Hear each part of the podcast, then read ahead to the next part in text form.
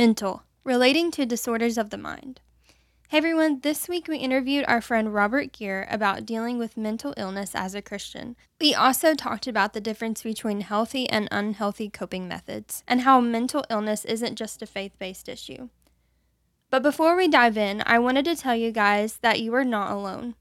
This month we have been hitting some hard topics about fear, anxiety, and depression.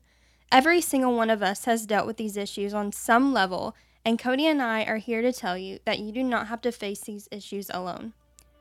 We believe that there is power in prayer, but we also believe there is power in community. If you are struggling, please reach out. There is no judgment here. Before we get started with the episode, I just want to leave you with these three things. You are not alone, but you are loved and you are valued. Without further ado, let's get on with our interview with Robert. This is The Reckless Pursuit, a podcast crafted and created to dive deep into what it looks like to be a follower of Christ in a modern day world. We span topics across the board to seek out truth and to gain a deeper understanding of one another, to find common ground and answers to life's hardest questions. We all have a story and a struggle, a calling and a conviction. Together, let's take a hard look at ourselves and effort to view what others see so we can be the best reflection of Christ possible. I'm Cody. And I'm Elaine. Now, let's get reckless.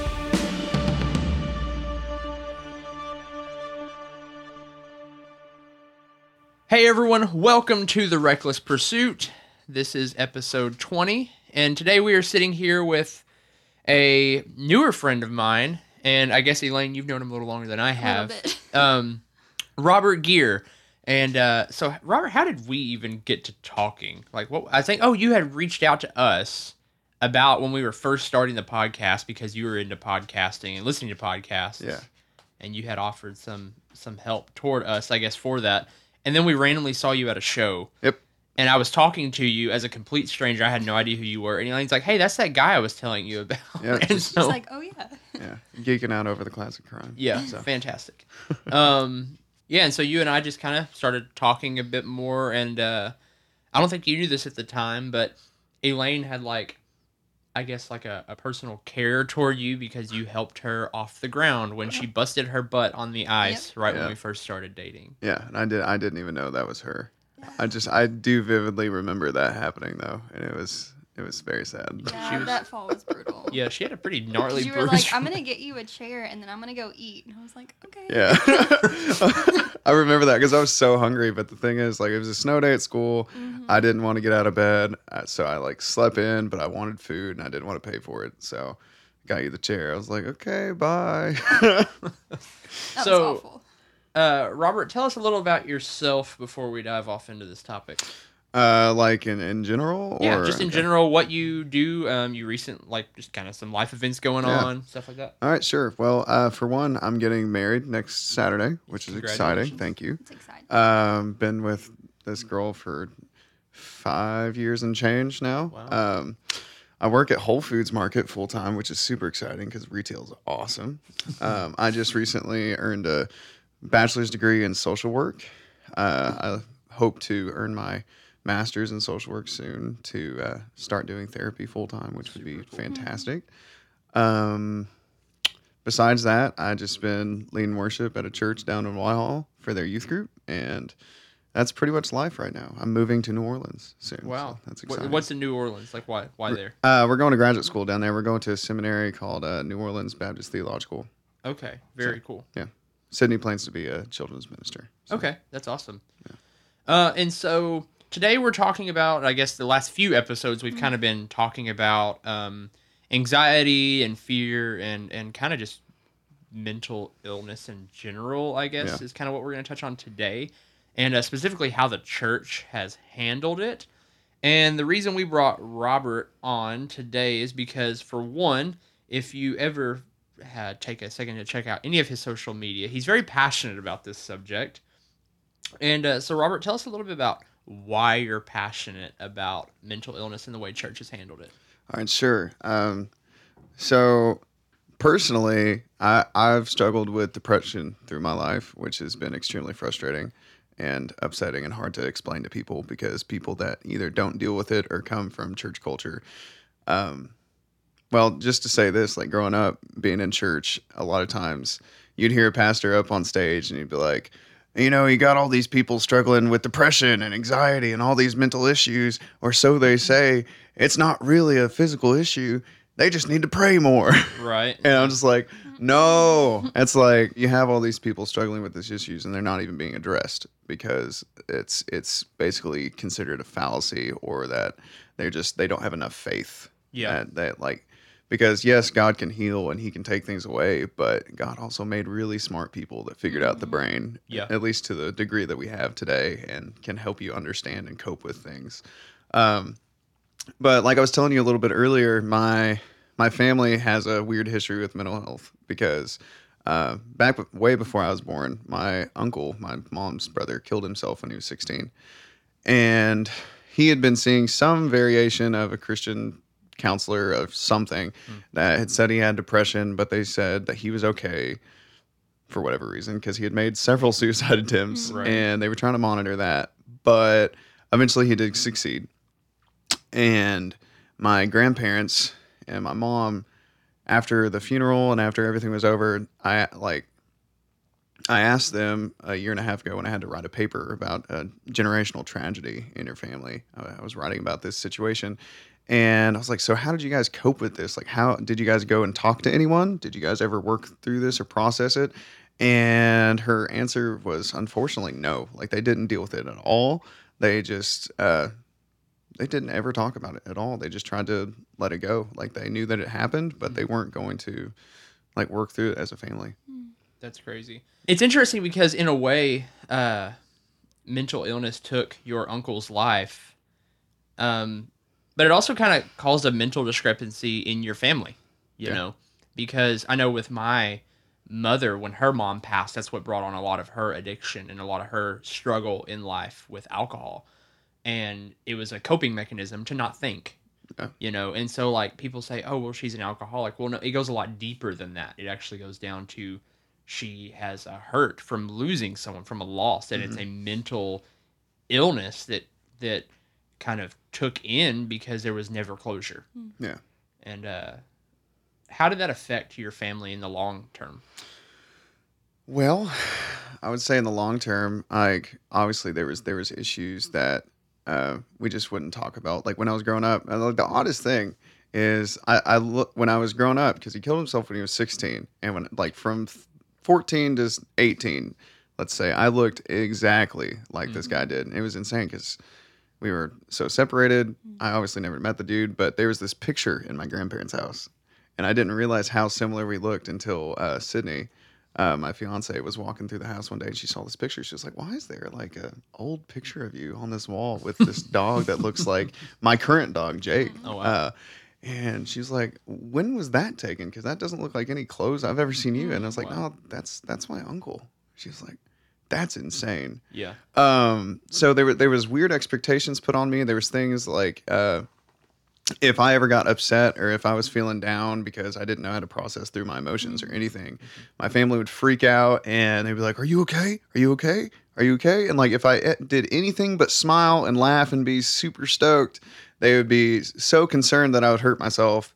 And I was just like, "No, like I'm I'm not super excited right now, but." I'm not wanting to kill myself. I was like, I just Right. want to like process through some emotions, and uh, that, that's led to some really strange things because like I have had suicidal thoughts, like most anyone has. Like I've never gone through with anything or planned everything out completely, but uh, I mean, I've been driving down the road, and I was like, man, it's like I could just drive into these trees. I could drive into these trees, and everything would be over. So one Christmas, we were sitting down, and after we went through our whole routine of uh, reading the Bible story, because we do that before uh, we open presents every year. how beautiful I know it's so sweet. And uh, my grandma was sitting on the couch, and she just starts sobbing. I have no idea what's going on, and we were just like, "Grandma, like what what's going on? Like what's the matter?" And she's like, "Every Christmas, this time always comes around because we've always been in this church and we're dedicated. and Our family is super involved and we work hard. Like people come up to me and they're like, "Man, you're such an inspiration. Like I just I just want to be like you and I want my family to progress and be like yours." And she's like, I just don't understand it. And she would just sob and we're like, What what do you mean? Like, what do you not understand? She's like, If I'm so great, if my family is such an example, why did my son kill himself? Mm-hmm. Hmm. And like it's one of those moments, like one of those true real moments where you're just like, I have no idea Yeah. What to say. And I'm sitting there like kneeling next to her, talking to her, and she grabs my hands. She looks me in the eye. She said, You know, looking at you, it's almost like God gave us back what we lost. And in one way, that's really cool. Mhm. But in another way, I've lived in this man's shadow that I've never known in my entire life. And I've been compared to and held to the standard of all these other things. And like that that's that's sort of the way it's this issue has plugged my family. It's like um there's this theory um that basically explains how you progress through your life and if you get stuck in a certain stage like if there's a major tragedy like a death or you have some sort of major injury or illness like you can get stalled out Mm-hmm. in a stage and before you progress through that stage you can't continue on to that stage and i think there's a lot of truth to that to the fact that like my family kind of stalled out when my uncle killed himself. And there's and without proper processing and therapy which i've urged them to but you know church culture there's a Right, big yeah. stigma with that. Um they can't progress on and sort of like move past that. I mean and they're functional people. They work. Uh but that's definitely something like that we don't really talk about. Yeah. And your grandmother's been carrying this around for how long when that happened? oh god it's been it's been i think 30 years Wow. Somewhere so for 30 more. years Crazy. she's had this catch in her in her mind where she has had to war basically with the idea of people look up to her yet she feels like a failure Yeah. because of uh, what your uh, your uncle faced. Yeah. That's wild. For 30 years carrying around that weight. Yeah, and like they, they, of course, they didn't understand mental health to the degree, degree. Well, no one did to the degree that we do nowadays. But uh, they uh, really didn't understand it coming from Christian culture, and obviously, like I was talking about, you know, if you if you struggle with this, you're not praying hard enough, or like, does mental illness actually actually exist? Um, I think right now they do believe that mental illness exists. I know my mom does at least. Um, but they they didn't know how to properly help him. They did their best. Like I can say that Right. up and down.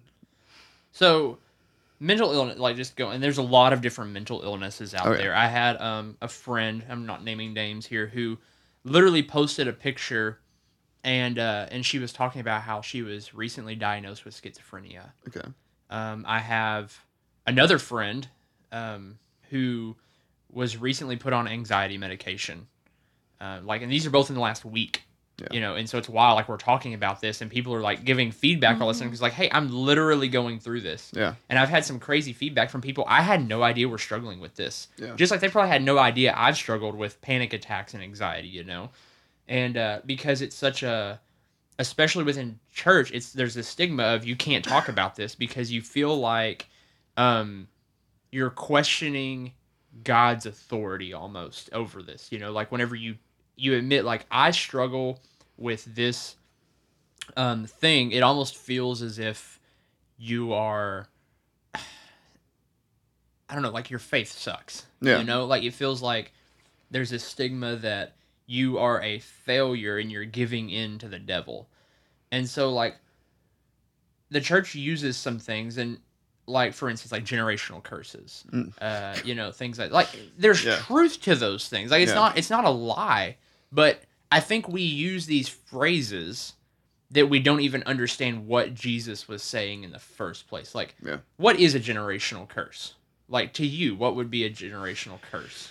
Oh man, uh, I think a generational curse or like a more uh, relative application of that it was like take take alcoholism for a thing, Right. Because I know that's that's relative. Um, you can look at statistics and like easily uh, flesh out that like if you're a child of someone with alcohol abuse, you have I think last time I looked it was about an eighteen percent higher chance than the general population to deal with substance abuse in your future, and like that goes with anything because you but that also goes into like person and environment issues, Right. Uh, about like what you are uh, displayed through uh, growing up, like whether you see alcohol used regularly, if you see people gamble, smoking, like whatever it is, uh, you have a higher tendency of taking that on, whether it be in a re- abuse relationship to the substance or thing, or just a regular use. That's just something you have to take into consideration. Well, see, and I think that's an interesting point too, because I think Jesus has a greater understanding than the normal person, you know, and and you're looking at things put into Bible perspective of generational curse.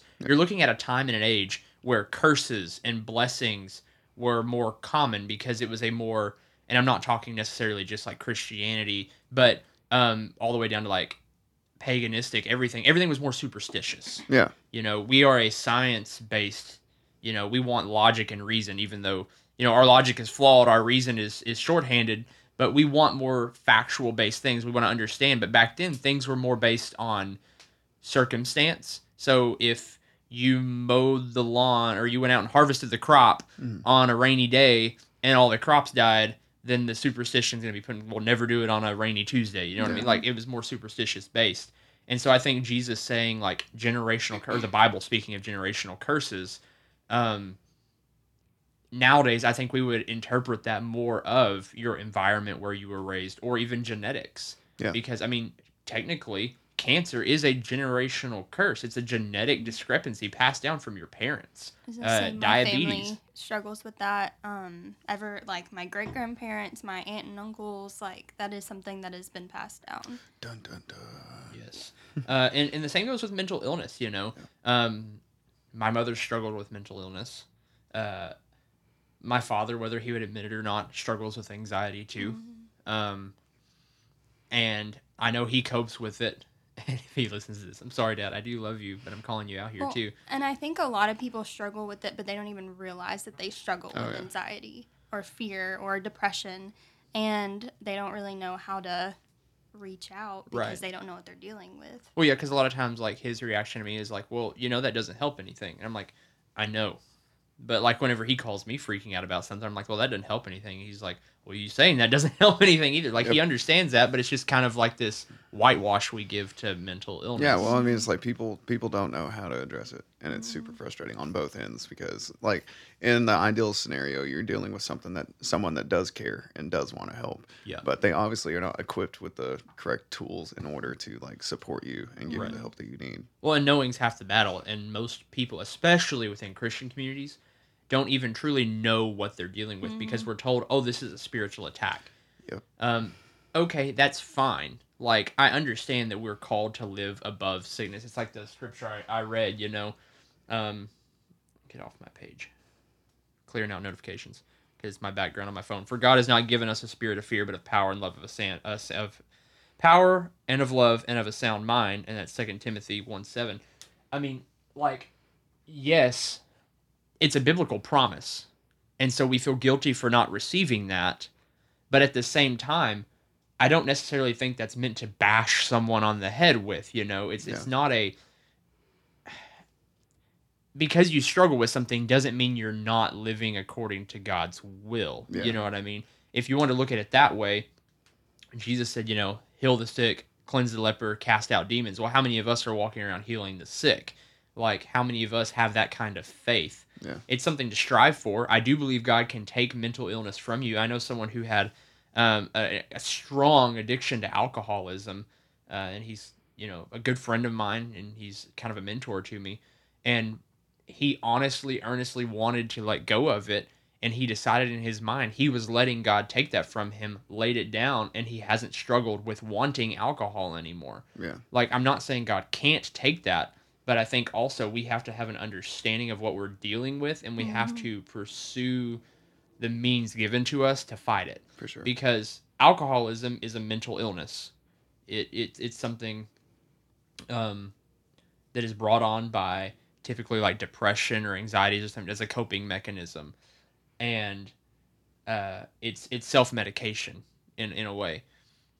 And uh, and God took that from him, you know. God healed that wound, but there's other things that cause mental illness too. Sometimes it's chemical imbalances. Yeah. And I guess how do we handle like I believe in the healing power of God I know he can do it, but there's also a lot of people out there struggling that wishes he would just go ahead and do that. You Yeah. know.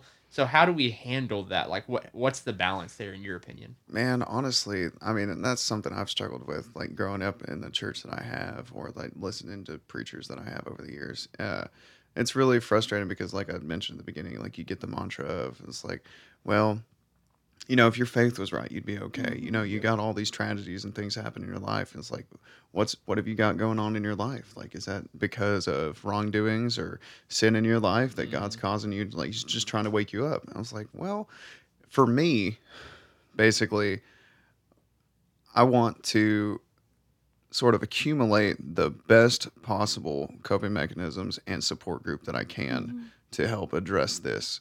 Outside of, of course, I'm always going to pray for it. I've prayed about my depression and emotional issues, and like I've dealt with anxiety to a degree in different areas, and like it hasn't been taken from me. Mm-hmm. Like it makes mm-hmm. things easier because Yeah. like when you when you break down the barrier of okay i'm i'm speaking to this entity that i've never seen in my life to like okay this is someone that's actually there and i can talk to and i can rely on. It's like this is where i can find support. I mean i ask honestly i was like just give, give me support and give me give me people in my life that i can lean on and help me. Um but man well, okay what was the original question? I'm sorry. Well, it's just like- i got a little lost No, I it. mean, I think it's. I don't think there's a specific answer to it, but it's just like, how do we address the fact that like the Bible does say like by our faith we can be healed, Mhm.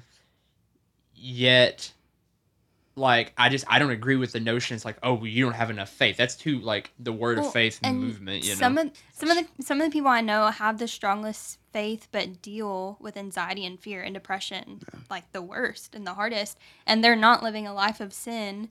And so, like, how do you? And I think a lot of times church would say like, "Oh, well, that's just a spiritual attack because they're called to live to a higher standard." And like I get, like I have had anxiety brought on where I'm just like, "This is straight up just an attack on my life, and this is stupid." I understand it's stupid.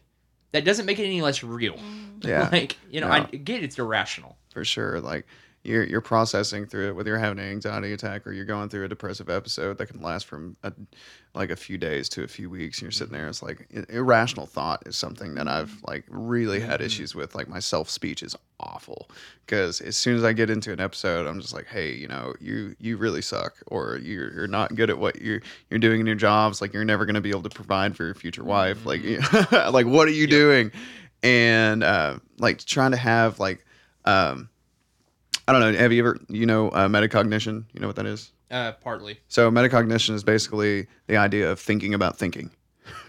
so um, you have to be like metacognizant enough to be uh, mindful of Mindful, what, yeah. what what you're saying to yourself, and you're like, okay, this is irrational. Like you know, like I'm working hard. I'm doing the best that I absolutely can, and that that's basically it. Like you have to find ways of sort of bringing your uh, track of mind back in line. And I think that uh, Christian circles would benefit so much from getting into the mindfulness movement. I think the mindfulness movement is a beautiful thing. I know a lot of like kind of maybe your old school Christianity looks at it as like, oh, that's just you know That's new age. new age creepy Buddhism crap. Yeah. You know, like no man, like that's Jesus was holistic.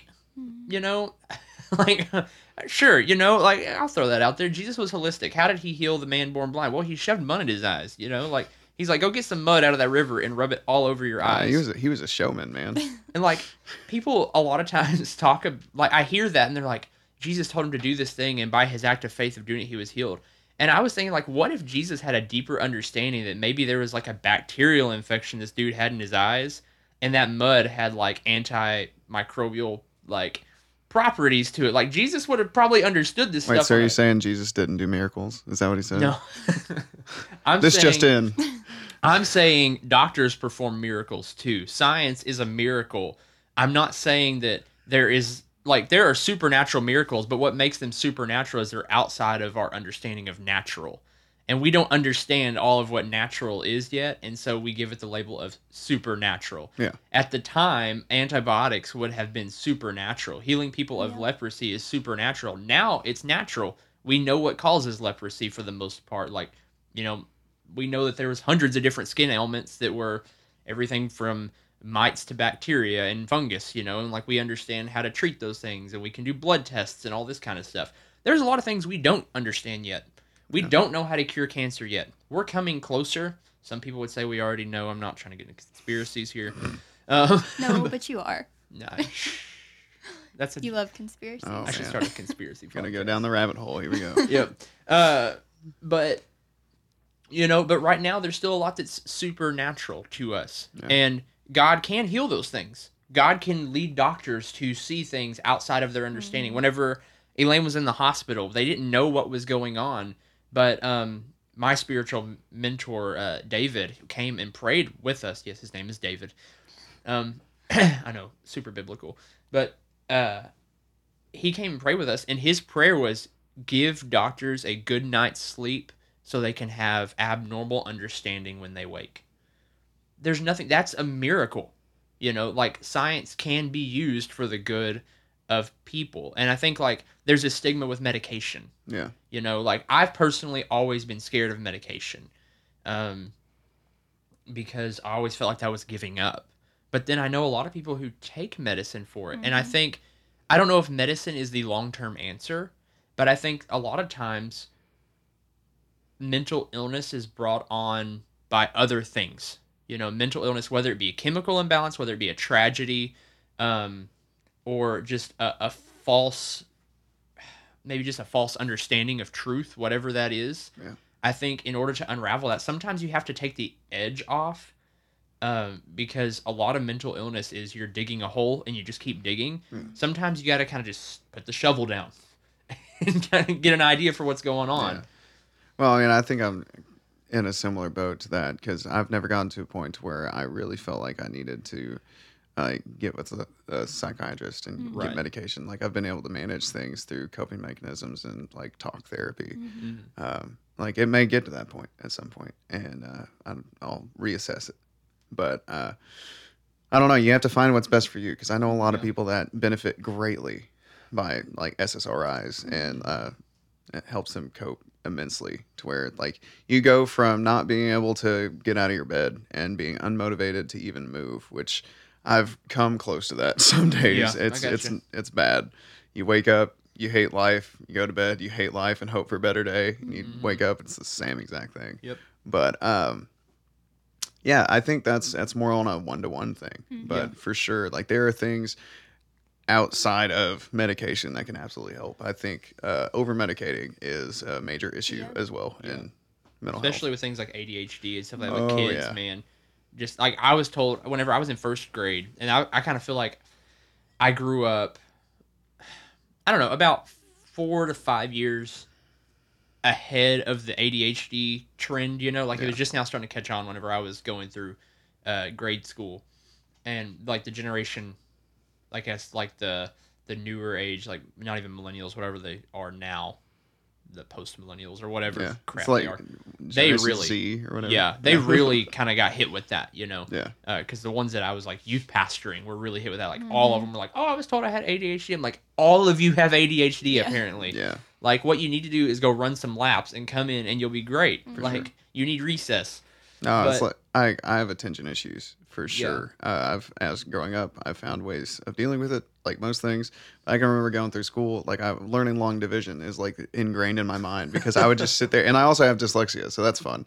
Um, Everything starts switching on. yeah, dude. So you have like these huge columns of numbers, and I would just bawl my eyes out. Mm-hmm. And I was homeschooled, so like my mom is sitting there, doesn't know how to explain things better for me. She's like, just read the numbers. I'm like, I can't do it.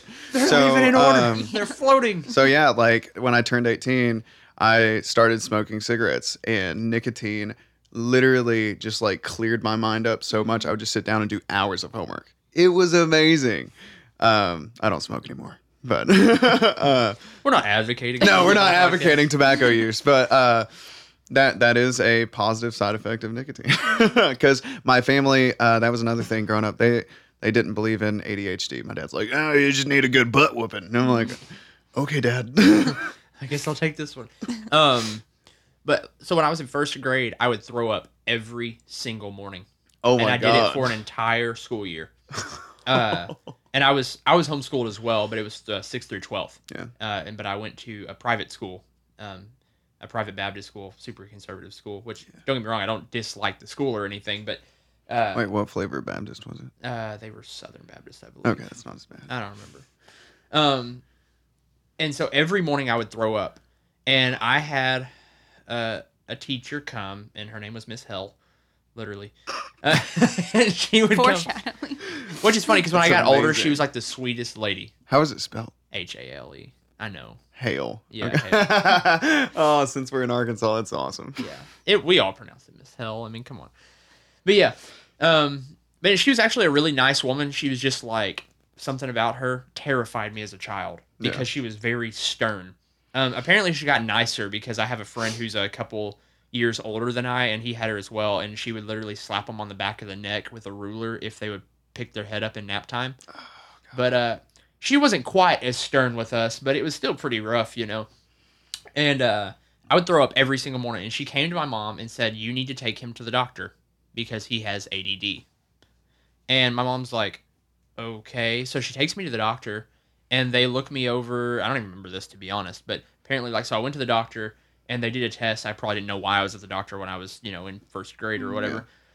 And the doctor told my mom, Tell that teacher to take her ADD and shove it up her butt and quit being such an a hole. Well, And so my mom went in there and told her exactly that to the Christian teacher. And she got super offended. And then my mom said a few other choice words too, because my mom was pretty high strung. and uh, and basically said, if I ever hear from you again, we'll see to it that you don't teach. And like my mom was super strict about it. Like my mom can be fire when she needs to be, you know. And and so and that woman never gave me another problem, you know. I still threw up every morning. But she's like, don't call me again. Let him throw up because he doesn't like you, and that's just how it's gonna be. and oh man. and so uh, like the whole like she wanted me put on medicine so she could deal with me better because Yeah. she didn't know how to deal with the fact that she terrified me. Like I was a timid kid, and she, Yeah. you know, absolutely scared the mess out of me. So. Well, I mean, a lot of people, like we were discussing, like don't understand or how to deal with mental illness. And then if you're dealing with a school, you're having to deal with so many different personality Mm-hmm. types and different things. And you're like dealing with kids, and they're already rowdy. And then you got one kid over there puking every day. You're just like, I don't want to deal with this. Yep. So, I mean, that makes sense. that sucks. That's an unfortunate situation for everyone. Yeah. Well, and the worst part about that too is like you could have very easily had a misdiagnosis there and put off a like set in motion a long string of events because if I would have been put on medicine for something I didn't have, Oh yeah. um, think of how that would have impacted me going into adulthood, where like the Personality, identity yeah. disorder and the and all that. Like I wouldn't have known who I was. I would have had so much else going on, pot- potentially Yeah, so much else going on in my life where there's no telling what else I would have struggled with. You know. oh, for sure. Um, and and so I want to go back to something else you were talking about, and kind of like I commented and said Jesus is holistic. Yeah. Uh, you know, I completely believe in in meditation. Mm. I believe clearing your mind is essential. I believe um, Elaine struggled with allergies her whole life, like chronic allergies. Like imagine like your worst cold ever, and that was her Like every season. Like twenty all four year. seven. Whenever like I would pick her up from her dorm when we were dating, and she just looks like a Puffy. mess. Yeah. Red and puffy. like tissue after tissue, like Kleenex. She kept Kleenex in business, you know. Mm-hmm. Yeah. And uh, I think he used puffs actually, but whatever. They had lotion. Um, and so, like, she started using uh, like essential, Essential oils. oils. I like the timing on that. Yeah, no. And uh, and like her allergies went away.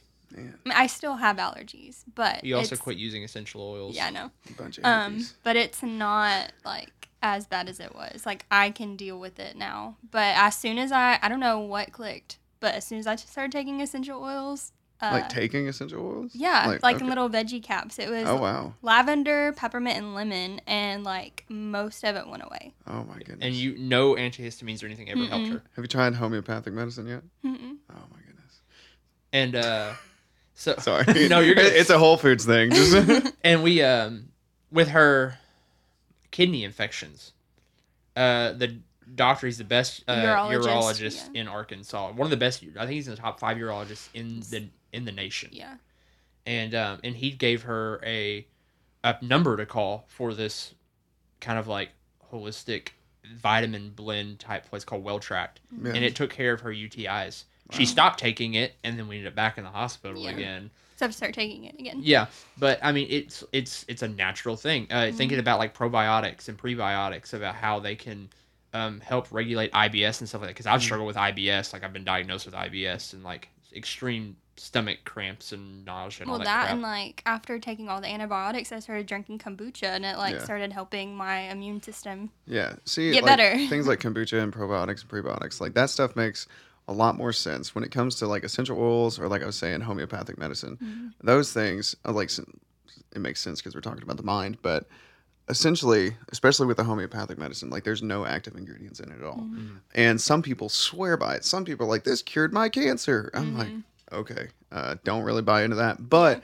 it's really interesting because the selling point on it is essentially like you guys know uh, what a placebo is, right? yeah, Okay, so like there's countless studies talking about like there was pain medication given to like s- tragic um, injury cases in the ER, and like they give them placebo, and it's like it gives the same effect or greater than morphine, and it's just the power of the mind. Yeah. Like our minds are incredible in the things that they can do. They can heal us. They can convince us of horrible things that have never existed. yep. And I think that's really the key of it. And I don't know where I really stand on it, but I know it works for some people, and that's fine. I, mean, I just find it fascinating more so than anything.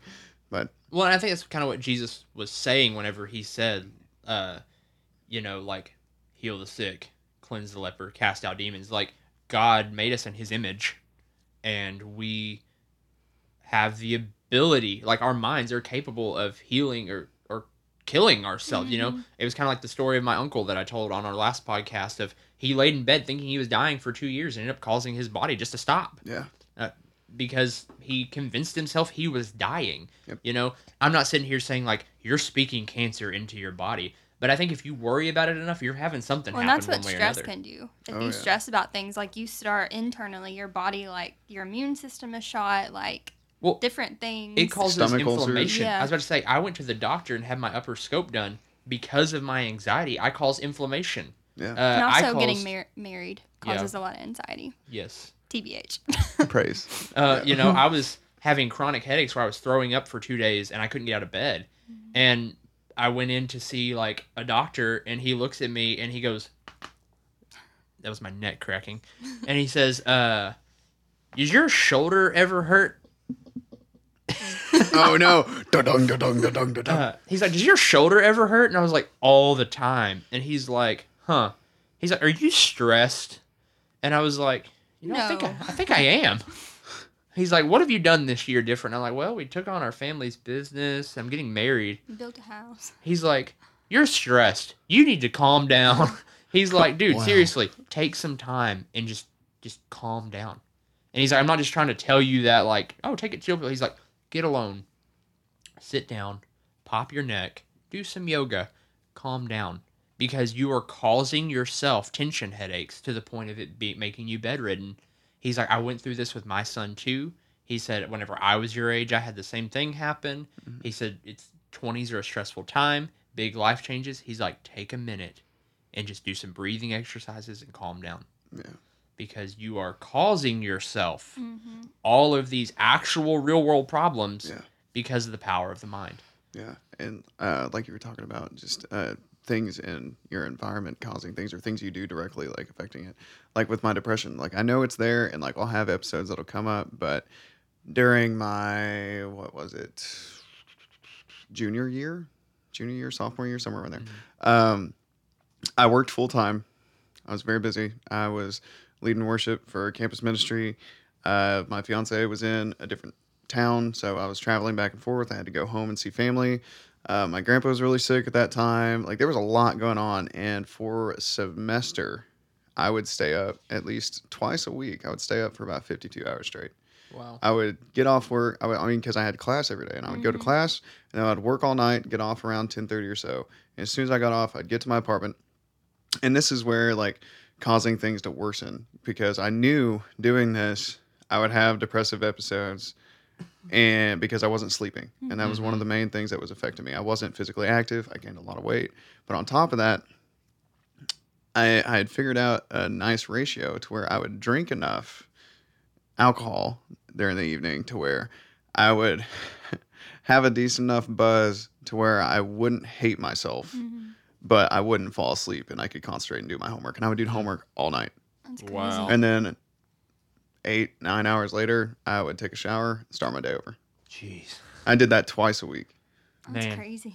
Yeah, no, it was it was awful. I bet that took a big toll on you mentally for sure. Oh, dude, uh, one of my one of my favorite stories to share is one night. This is this is probably my scariest, like outside of the anxiety attack I had a couple years ago because that was terrifying. I'd Yeah. never had one before, and I felt like my lungs were about to collapse. You gotta I'm rip like, your shirt off because you feel like you're choking. Literally. No, I basically just fell over on my knees in a parking lot. and I had no idea what was going on. It was awful. I understand. I understand, Yeah, man. but uh, one night I was doing this. It was probably three or four in the morning. So like my fiance's asleep. I'm not talking to anyone. I'm writing a paper or six. I don't know.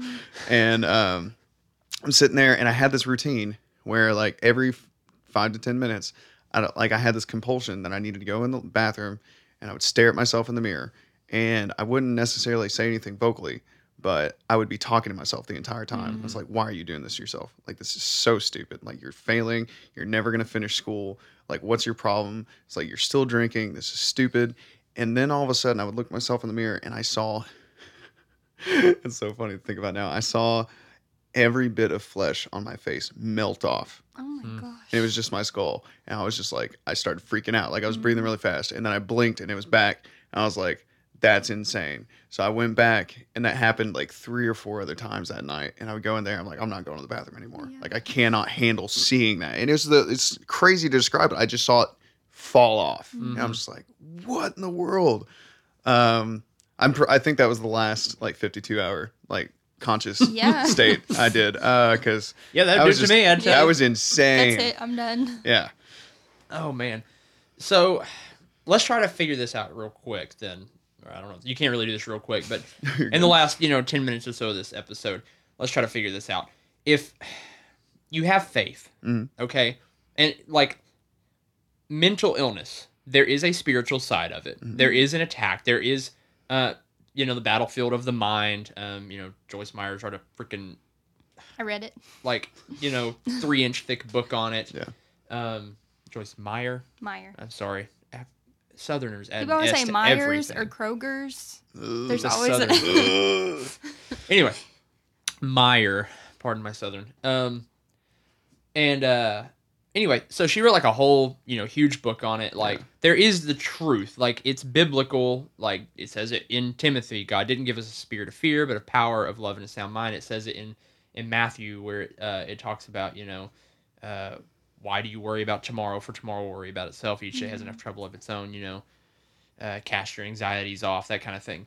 So it, it obviously there's a spiritual side of it, but obviously there's a a a, a physical side of it, and and then there's even a biological side. You know, there's all the different side to it. yeah. There's so many facets to this, and so we understand like holistic therapy is is there's a good thing to that. There's good for mindfulness. There's a place for medication. There's a place for prayer. How do we balance those things, and how do we, as a church, in, in your opinion, um, quit feeling like failures in our faith because, you know, we're under attack spiritually, or maybe it's just a a personal thing because I think sometimes we're our own worst enemy too, you know? Yeah. Like sometimes we're doing the devil's work for him. Yeah. So like what is the balance there? Because if the Bible says heal people because of faith, but we're not healed, like that kind of makes you feel like crap, you know? Yeah, well, I mean, it's like you're talking about it being holistic. I think the issue with the church is they try to like attack it from one avenue rather rather than like looking at it as a whole thing. Like a big thing in social work, like I mentioned earlier, is the person and environment. So we're not just looking at the person. We're not just looking at what they um, diagnose themselves like with their own symptoms. We're looking at it's like cool. So like, do you have a job? Are you physically active? Are you? Do you have a good support system at home? Like, what does all this stuff look at, and wh- how does that lead up to what's going on. So I think the big issue with the church is they're just like, well, like, are you active in your church? Are you are you praying enough?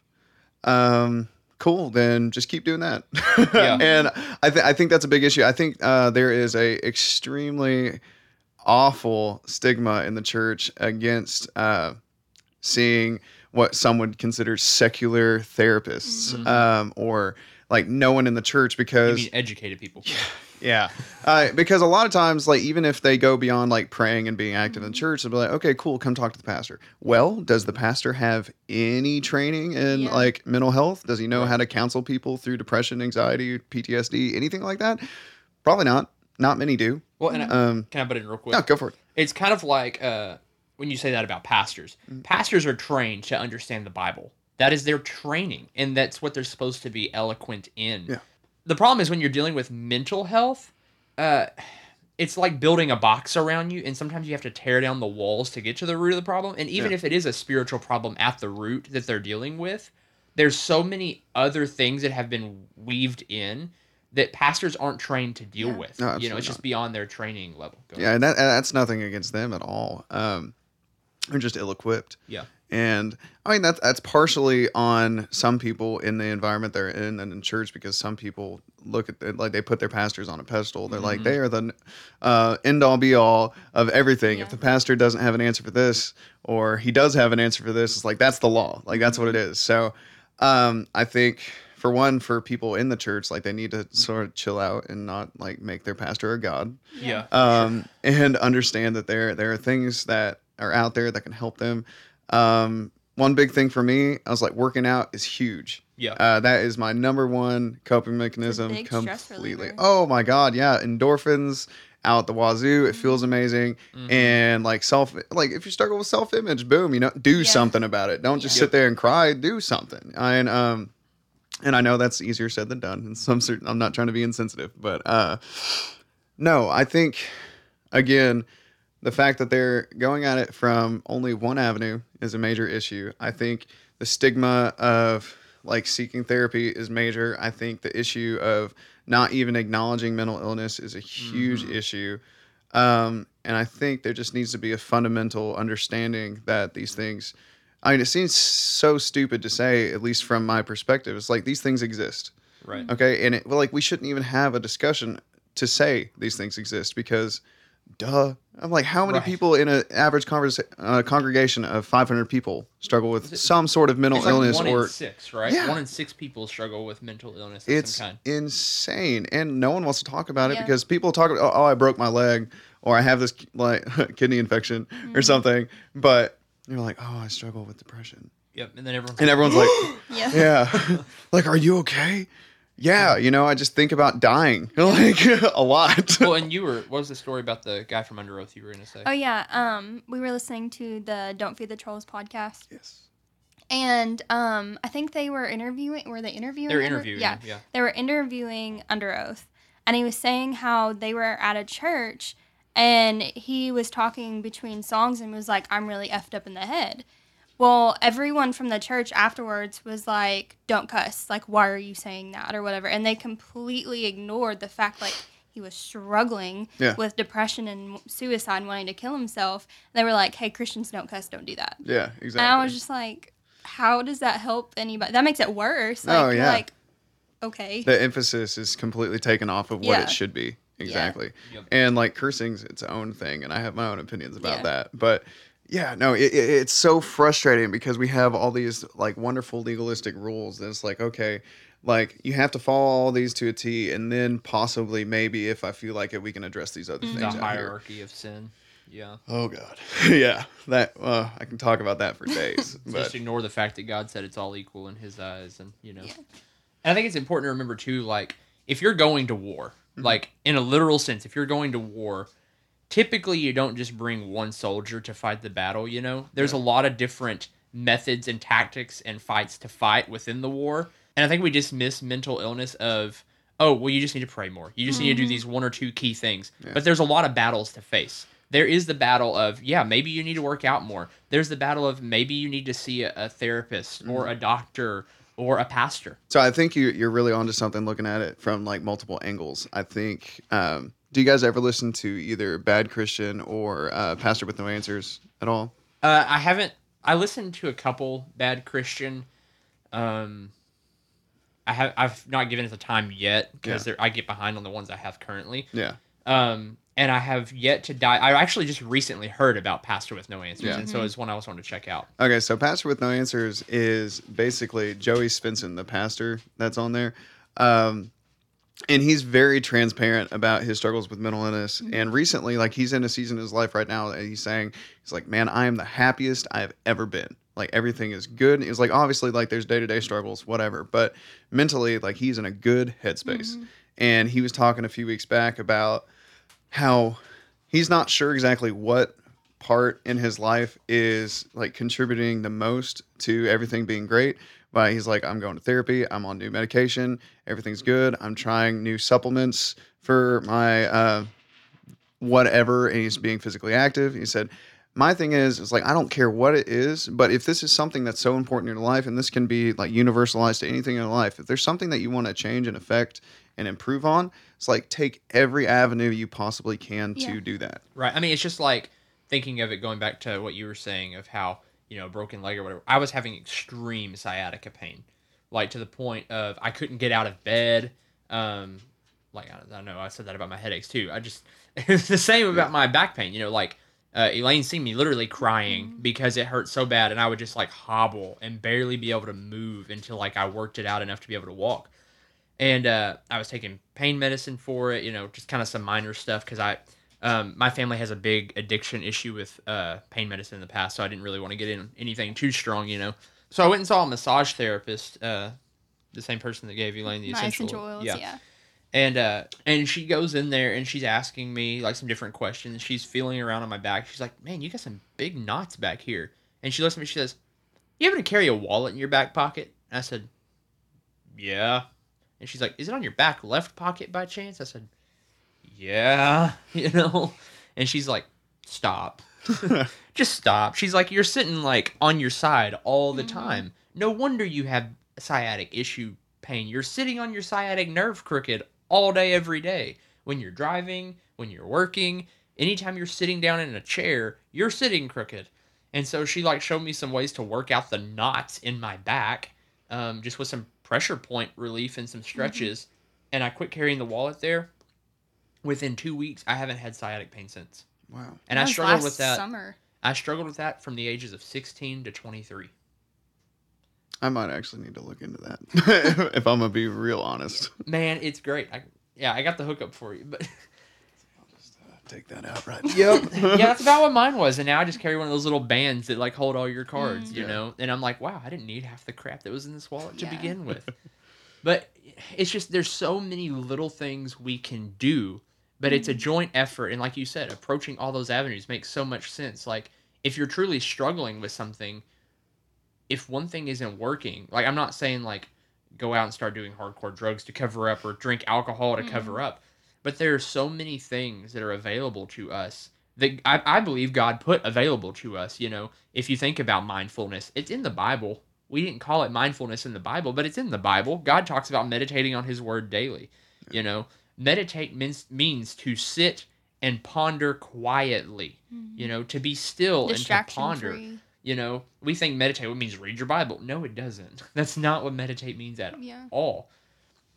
You know, there are people out there who are trained, who go to school for both of you actually in this room. I'm the oddball out. Both of you went to school to try to help people because you mm-hmm. realize, you both realize that there is an issue out there and you want to help people. Mm-hmm. You know, I think it would be very good for any church that can afford it to have a licensed psychologist in there or, or some kind of mental health, mm-hmm. you know, oh, for sure. professional that they can send people to that it's so much more than just like, well, have you tried praying? Well, Yeah. I don't know. Have I? I've been in church since I was four. You know, Yeah. like that's just it's needed.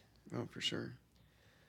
Well, you have any closing comments you want to make? I mean, yeah, I'll, I'll like a it. few a few bullet point thoughts. Um, if you are in leadership or have any authority in a church, and you have ever said the words uh, "pray about it" or uh, "mental illness does not exist," stop it.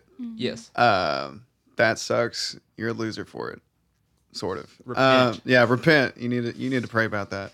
Um, let's see. Number two, uh, if you've gone through any type of mental illness yourself, make yourself available to talk to people if you're comfortable with that. So true. Uh, one of one of the my favorite quotes I've ever heard. And it said, "Be the person that you needed as a kid." Yeah, that's so good. So true. Um, beyond that, I'd say find healthy coping mechanisms, man, and don't free. If you already have anxiety, stay off WebMD. And Yes, don't Google Cody. every symptom you have Yes. Man, that is me. because that's you not know going to that do. this, this mosquito bite could be cancer? I have malaria. Gone. Oh God. No, yeah. Just uh, like know yourself and try to be mindful and man, just be under like if you yourself are experiencing things, be understanding that not everyone you talk to, for one, not everyone cares, and that's Yeah. unfortunate. Yeah, but that's just life. So don't self-deprecate too much, and be understanding and give people the opportunity to listen and help you through what's going on because like beyond anything else let's normalize that this does exist and people struggle with this and it's hard to talk about yeah. but it needs to be talked about Yeah. because if you just ignore it then nothing's going to work itself out mm-hmm. Yep. And to throw something biblical out there, you know, Jesus didn't ask for you to tear the walls down. He just asked for you to open the door. You know. second Bible, bear each other's burdens There you go. there you go Uh, guys, one more thing, real quick. If you are struggling with something and you want someone to talk to, or maybe need some help getting led in a right direction, please hit us up. Yes. You know, all the details to find us are below. You can find uh, anywhere to find us. You can find where to find Robert. We're going to link to his social stuff Oh, yeah. too. Uh, you want to say where you're, you can find your? uh honestly my name is just it's Robert Gere like Richard Gere g-e-r-e just look me up i'm more than willing to talk to anybody i'm really busy but like we can have a really cool casual dialogue it's no big deal Yep. And, and same here, guys. If you just want to shoot us a message, there's like way too many ways to find us on social media. Mm-hmm. And uh, guys, we're gonna get back to you, and we're gonna try to get you connected with the right people to help your specific circumstance. Because I understand we cannot help every circumstance. We may not understand what you're going through, but someone out there does. And we may not be able to understand, but we can at least try to relate. Go for it. one last thing it's like and if you're struggling with anything and you don't know if you can go talk to anyone because you don't want to be labeled as anything there's no shame in therapy. Every single person in the world needs therapy Absolutely. for something. That's not saying everyone is broken. That's not saying that there's something like detrimentally wrong with everyone. Everyone needs someone. Mm-hmm. Everyone needs someone they can talk to. Yes. Absolutely. and don't be afraid to reach out. Yes. And if you are afraid to reach out, realize that there are so many people out there who don't judge you for what you're going Yeah. through, Yes. even if you've been judged before. Guys, thank you for taking the time to hang out with us. Robert, thank you for taking Yes, the time you. to to drive up into you know middle of Podunk, Arkansas, and record. Guys, you know where to find us. Please reach out if you need us. We love you guys. Be brave. Be bold. be reckless We'll, We'll talk, talk soon. soon.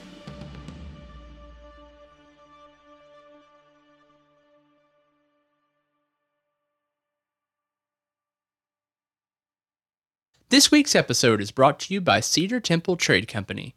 Cedar Temple is an apparel and home goods line on a mission to bring curiosity back to the Word of Christ with fresh, modern designs. They desire to not just spread the word, but to look good doing it. Their shirts are some of the most comfortable tees you could wear, and they're constantly adding new products and designs to the mix. Oh, and did I mention that Cedar Temple is actually Elaine's and my very own brand? Yeah, that's right. When you order from Cedar Temple, you're helping Elaine and I do what we love and continue in our very own reckless pursuit. Because we are so thankful for all of you who take the time to listen to our show, Cedar Temple is offering a 20% discount on any single item you purchase. Head over to cedartemple.com and use offer code TRP Podcast in all caps at checkout. That's TRP P O D C A S T, all caps, at cedartemple.com. Now, go inspire. And it's weird because, in a way, I can't. you're good man Do you even have a brother? No, never. Well, I guess I do now. I'm about to have a brother. Yeah. Right? Yeah, Sydney's little brother. Uh, well, well, that's not prophetic. Just declare that. No, no, no. Oh, Oh, man. God. Yeah, I got a blooper reel now.